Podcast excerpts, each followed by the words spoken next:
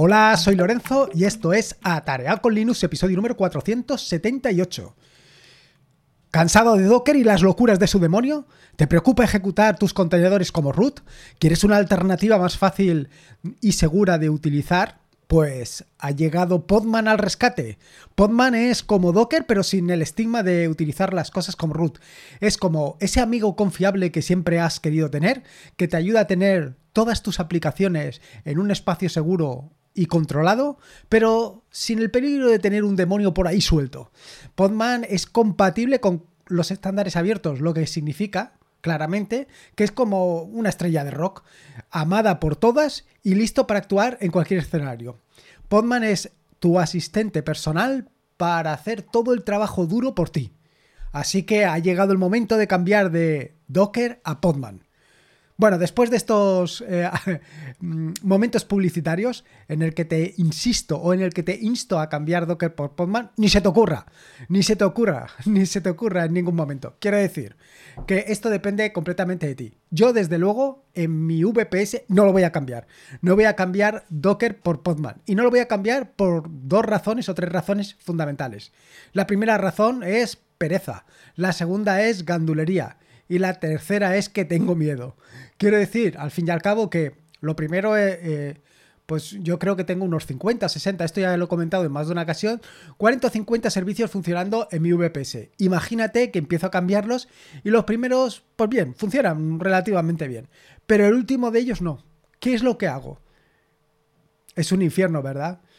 Eh, no quiero correr ese riesgo, no para nada. Y luego, aparte, hay determinadas cosas que tengo funcionando y que no tengo clara su compatibilidad. Esto te lo comentaré más adelante a lo largo del podcast. Sin embargo, en mi equipo personal, donde lo que hago es, eh, por un lado, implementar nuevas imágenes de contenedores y por otro lado levantar pequeños servicios o levantar servicios para hacer pruebas, pues me da lo mismo, porque básicamente no tengo la necesidad de estar siempre corriendo un contenedor. En general, en mi equipo no siempre están corriendo contenedores. Es más, en mi equipo personal están corriendo contenedores única y exclusivamente cuando me los dejo, cuando me despisto. Pero lo que hago habitualmente es levantar un contenedor, ponerlo en marcha, hacer pruebas con él, ver cómo funciona, ver cómo se comporta. Eh, si por ejemplo estoy desarrollando una API o estoy desarrollando una aplicación, eh, pues, pues básicamente eso, eh, me conecto, hago cosillas con él y luego pues simplemente lo tumbo y se acabó la historia. Pero no quiero hacer nada más con él. No tiene ningún sentido para mí, en mi equipo personal, tener eh, un demonio funcionando o varios contenedores en marcha. Esta es una de las razones por las que, bueno, pues no tiene mucho sentido para mí eh, actualmente en mi equipo personal tener Docker. Pero como te digo, esto de cambiarlo en el VPS, vamos, solamente de pensarlo se me ponen los pelos como escarpias. Pero en mi equipo personal, sí. Y es que todo viene a raíz del episodio número 474 del podcast, en el que te comenté por qué cambié mi uso de Docker y otras preguntas.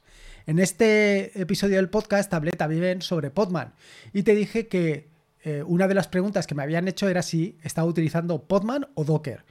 Y en ese momento te dije, bueno, pues estoy utilizando Podman porque, digo, perdón, estoy utilizando Docker porque Docker es em, compatible con todo y es lo más utilizado y tal y cual. Pero ¿qué es lo que sucede? Realmente en ese momento, bueno, cuando terminé de grabar el podcast, eh, me paré, pensé y dije, ¿realmente estoy utilizando Docker en lugar de Podman porque es más compatible? ¿O simplemente porque... Eh, por comodidad, simplemente porque es lo que utiliza todo el mundo? Y efectivamente, eh, lo estoy utilizando porque por comodidad, simplemente por comodidad. Ya te digo, el VPS es distinto, ¿eh? Ojo, pero mi equipo personal, ¿qué más da? Si no tengo nunca levantado los contenedores o los levanto puntualmente. De hecho, eh, otra de las cosas que te estuve comentando en el podcast, precisamente en ese episodio número 474, es que uno de los cambios que había realizado o de los que estaba realizando era pasarme de Docker a Docker en modo rootless, es decir, sin modo root. Y esto lo estaba haciendo por aquello de, pues de darle un poco más de seguridad a lo que estaba haciendo en mi propio equipo. En el otro equipo, en el VPS, pues voy al riesgo, ¿no? Allí sí que lo tengo corriendo eh, de forma habitual, pero en mi propio equipo, pues, pues no, no, lo tengo corriendo eh, en modo rootless. Y no lo tengo así porque, bueno, pues simplemente porque me parece más seguro. Hay otro VPS donde, y, que es normalmente el que utilizo para mostrarte los vídeos, en ese sí que lo tengo montado en rootless. Y ahí sí que puedes ver que hay determinadas diferencias entre utilizarlo en modo rootless y utilizarlo de modo normal. Estas diferencias, pues básicamente residen en el socket. Eh, en el donde se comunica con el resto de contenedores, etcétera, etcétera. Cosa que te contaré un poco más adelante. Claro, llegados a este punto y diciendo esto, pues te estarás preguntando, bueno, pero entonces, ¿qué hago? Mm, ¿Utilizo Docker? ¿Utilizo Podman? ¿Qué es mejor, Docker o Podman? Bueno, pues eso también me lo he preguntado yo. ¿Qué es mejor, Docker o Podman? Y evidentemente, pues, eh, como aquel. Eh, Docker, la principal ventaja que tiene Docker es que es una herramienta líder en la industria actualmente. Y además lo ha sido así durante muchos años. Otra de las ventajas y características que tiene, evidentemente, es que al ser una de las, eh, bueno, al ser pionero, eh, al eh, ser líder en la industria y al estar implantado durante tantos años, pues tiene una gran cantidad de documentación, con lo cual cualquier problema que te puedas encontrar con Docker lo vas a poder resolver de una manera relativamente sencilla. O por lo menos vas a encontrar documentación o incluso pues aquello que dicen, ¿no? Que cualquier problema que puedas tener, seguro que alguien ya lo ha tenido antes y seguro que alguien ya lo ha resuelto. Y de la misma manera, eh, seguido por el tema de la documentación, está la otra parte, que es la parte de la comunidad. Pues evidentemente, si tienes una, una implantación en el mercado de tantos años, si es algo eh, tremendamente extendido, pues lo que tienes también es una gran comunidad. Con lo cual, esto viene a unirse un poco a lo que te estaba diciendo ahora mismo, y es que, pues evidentemente cualquier problema que tengas con una comunidad tan grande, pues es más fácil. Más fácil que a alguien le haya sucedido y más sencillo que alguien lo haya podido resolver anteriormente. Por otro lado, ¿qué ventajas tiene Podman? Bueno, pues Podman es una eh, iniciativa posterior a Docker, eh, está, está ganando popularidad en los últimos años y una de las características que tiene es que no necesita un demonio corriendo. Podman eh, no, necesitas. Simplemente Podman, pues levantas el contenedor y ya está, pero no necesitas tener ese, ese, ¿cómo se llama? Ese demonio corriendo por detrás para estar informado de todo lo que está sucediendo. Y además tiene otra característica muy interesante que te he anunciado eh, inicialmente, y es que es compatible totalmente con el estándar de Open eh, Container Initiative, OCI. Y otra de las características, evidentemente, es que se integra con Ansible. Sobre esto de Ansible te lo, te lo contaré un poquito más adelante, pero, pero bueno, para que te hagas una idea, ¿no? Porque no estoy totalmente de acuerdo con esta afirmación y luego verás por qué. Bueno, total, que llegados a este punto y viendo lo que, lo que hay, dices, bueno, pero no me, has, no me has aclarado absolutamente nada. Estoy exactamente igual que estaba hace unos momentos. Eh, no tengo claro cuál de los dos es mejor.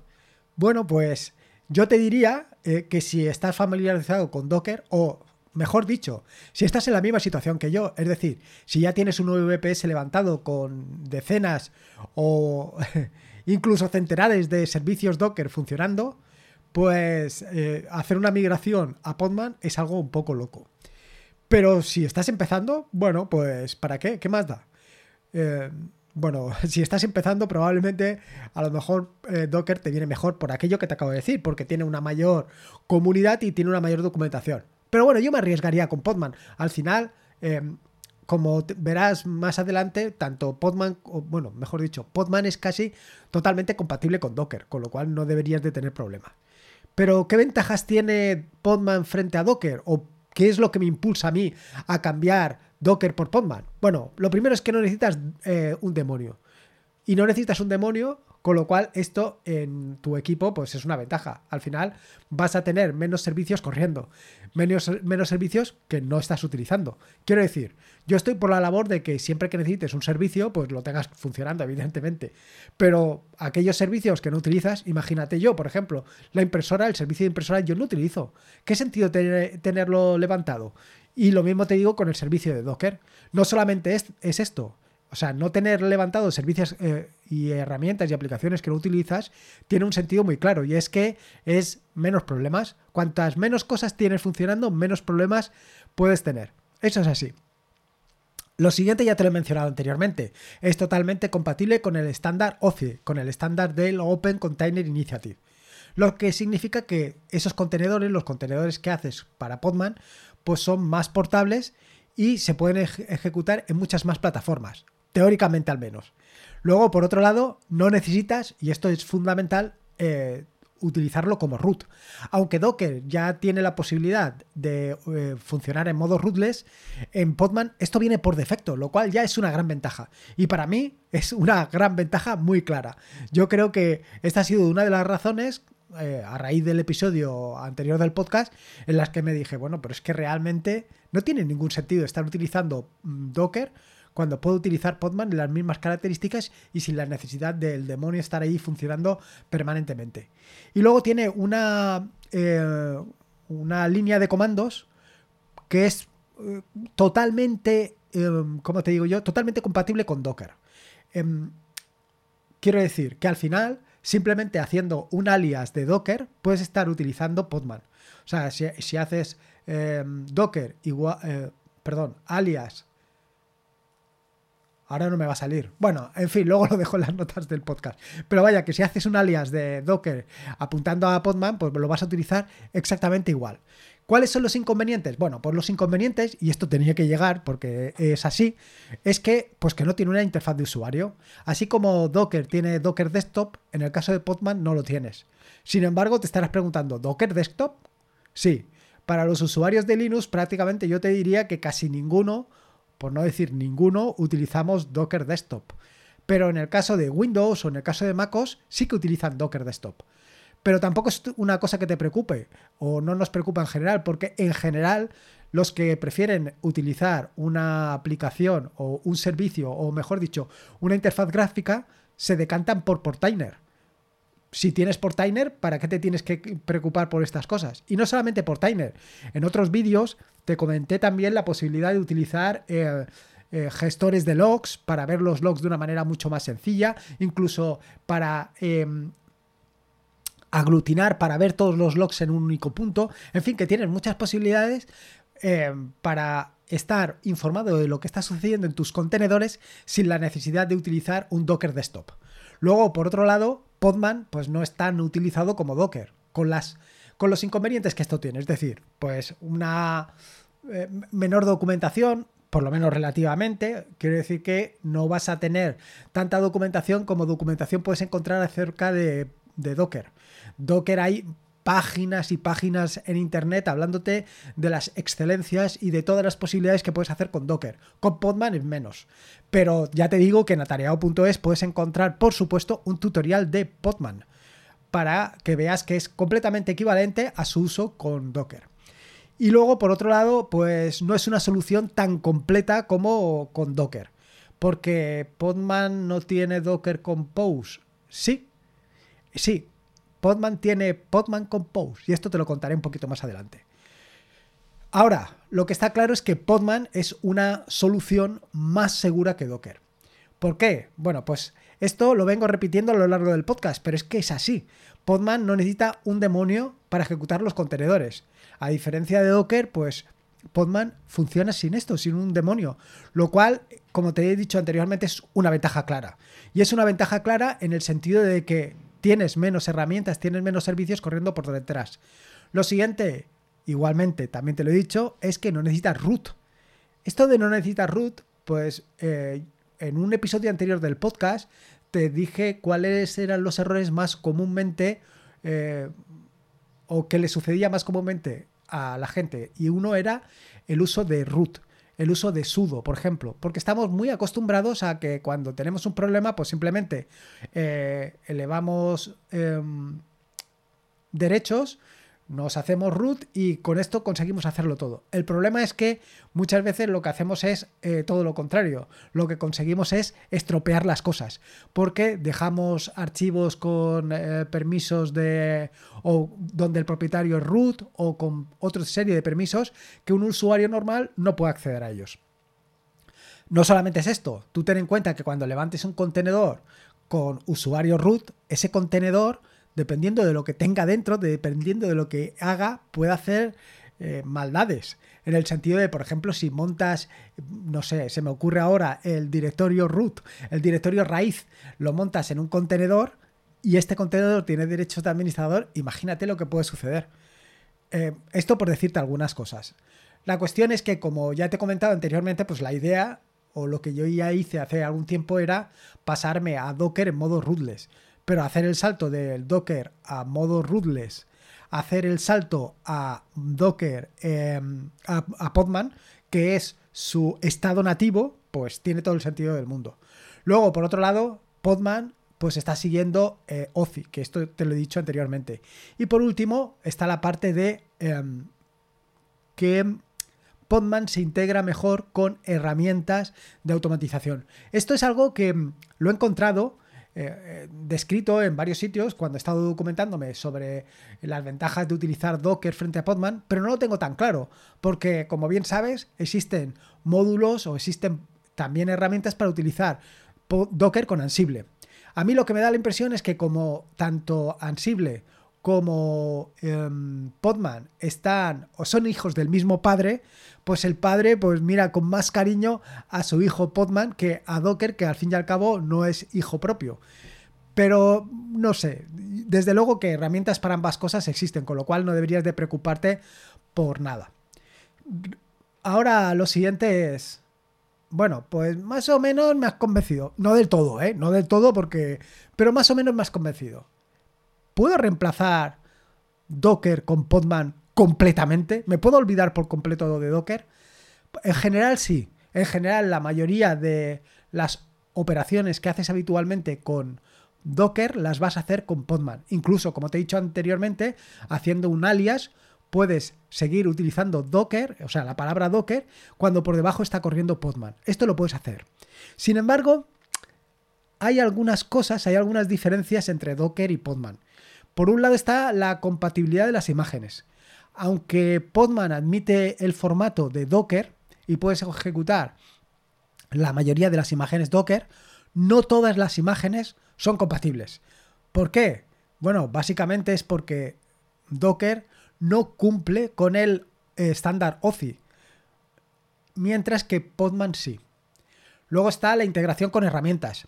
Si estás utilizando Docker Compose o Kubernetes, es posible que pues tengas que realizar determinados cambios para que funcionen con Docker, con Podman. Y luego está la experiencia de usuario. Y esto te lo he comentado anteriormente. Y es el tema del uso de una interfaz gráfica.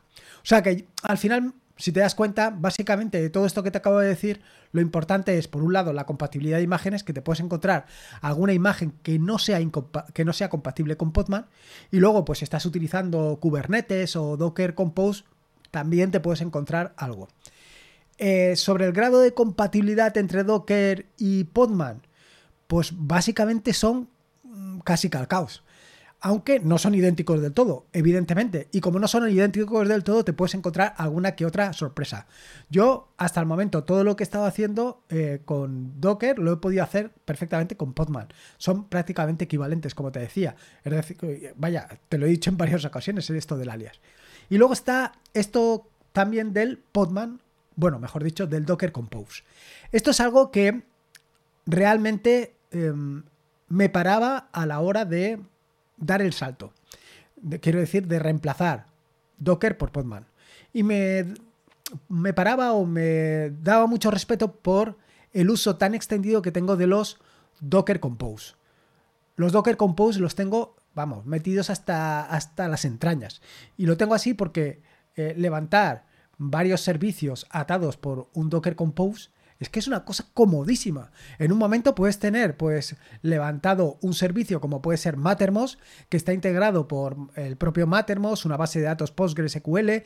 Incluso para acelerar servicios puedes tener otras cosas como Redis, eh, puedes también tener un servicio de, correo. Todo esto lo levantas en un único Docker Compose y lo tienes todo controlado. Y no solamente esto, sino que cuando lo paras, pues paras y borras todos los contenedores y lo deshaces todo.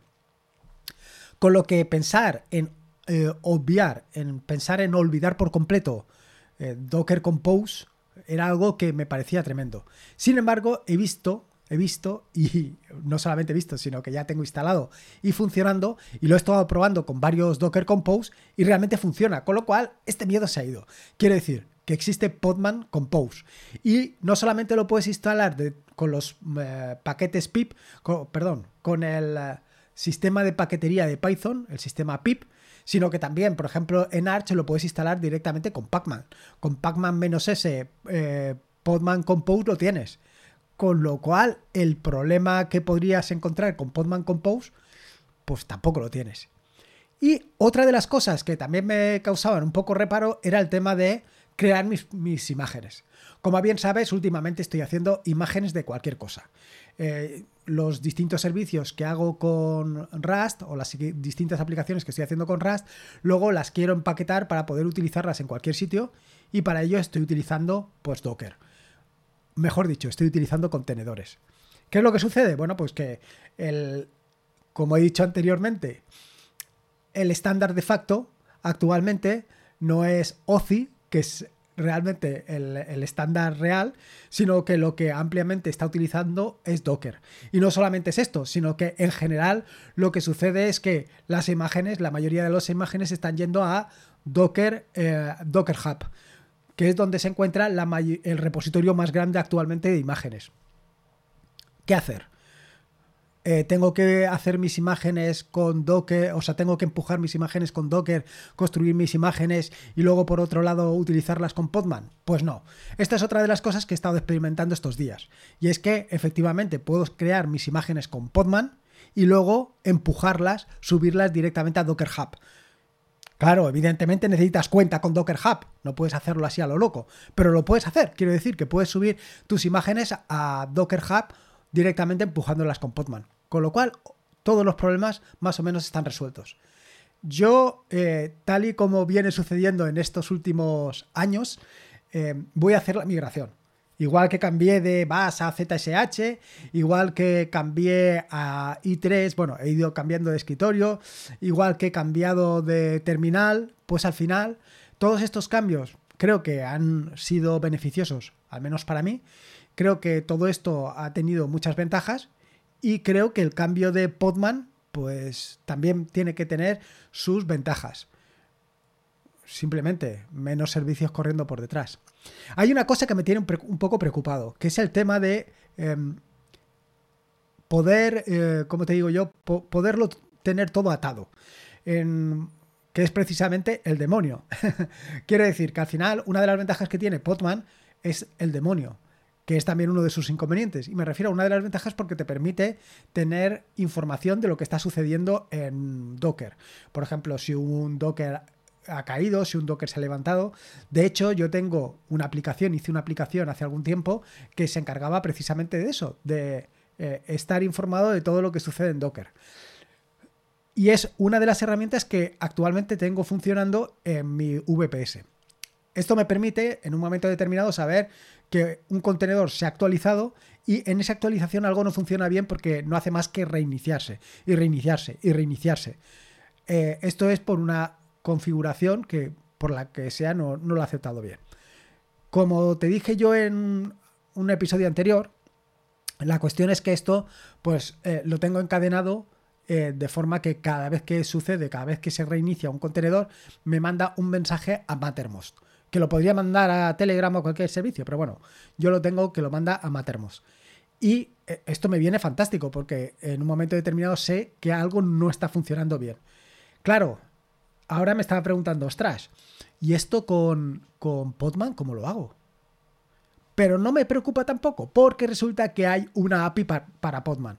Es decir, tú puedes levantar un contenedor eh, con una API de manera que él te va informando de todo lo que va sucediendo. Vaya, que al final lo que tienes es un demonio. Sí, pero es un demonio opcional, que tú lo levantas si quieres y si no, no lo levantas. Y luego hay otra cosa que también estoy dándole vueltas, que es el tema de eh, por ejemplo, Traffic utiliza el socket de Docker para eh, funcionar. Y utiliza el Docker de socket, el, socket de Docker, precisamente, es decir, el demonio utiliza todo esto simplemente pues, para saber qué contenedores se levantan, para eh, hacer todo el funcionamiento por detrás y tú no te tengas que preocupar de nada. Esto mismo lo estoy, lo estoy utilizando también con Caddy y funciona exactamente igual. Y hay otros servicios que también se conectan al socket de, mm, Docker para estar informado. Esto, claro, hay que traducirlo exactamente a Podman. Aquí es donde, pues probablemente te haga decantarte, al menos por el momento, por Docker. En mi caso, como te digo, yo me voy a lanzar a la piscina como un loco y voy a abrazar Podman como si fuera... bueno, no sé decirte. Pero vaya, que voy a abrazarlo. Ya te iré contando. Igual que te he ido contando mis aventuras y desventuras con ZSH y con, otras, con otros cambios que he ido implementando a lo largo de estos años, pues voy a hacer esto también y ya te lo iré contando.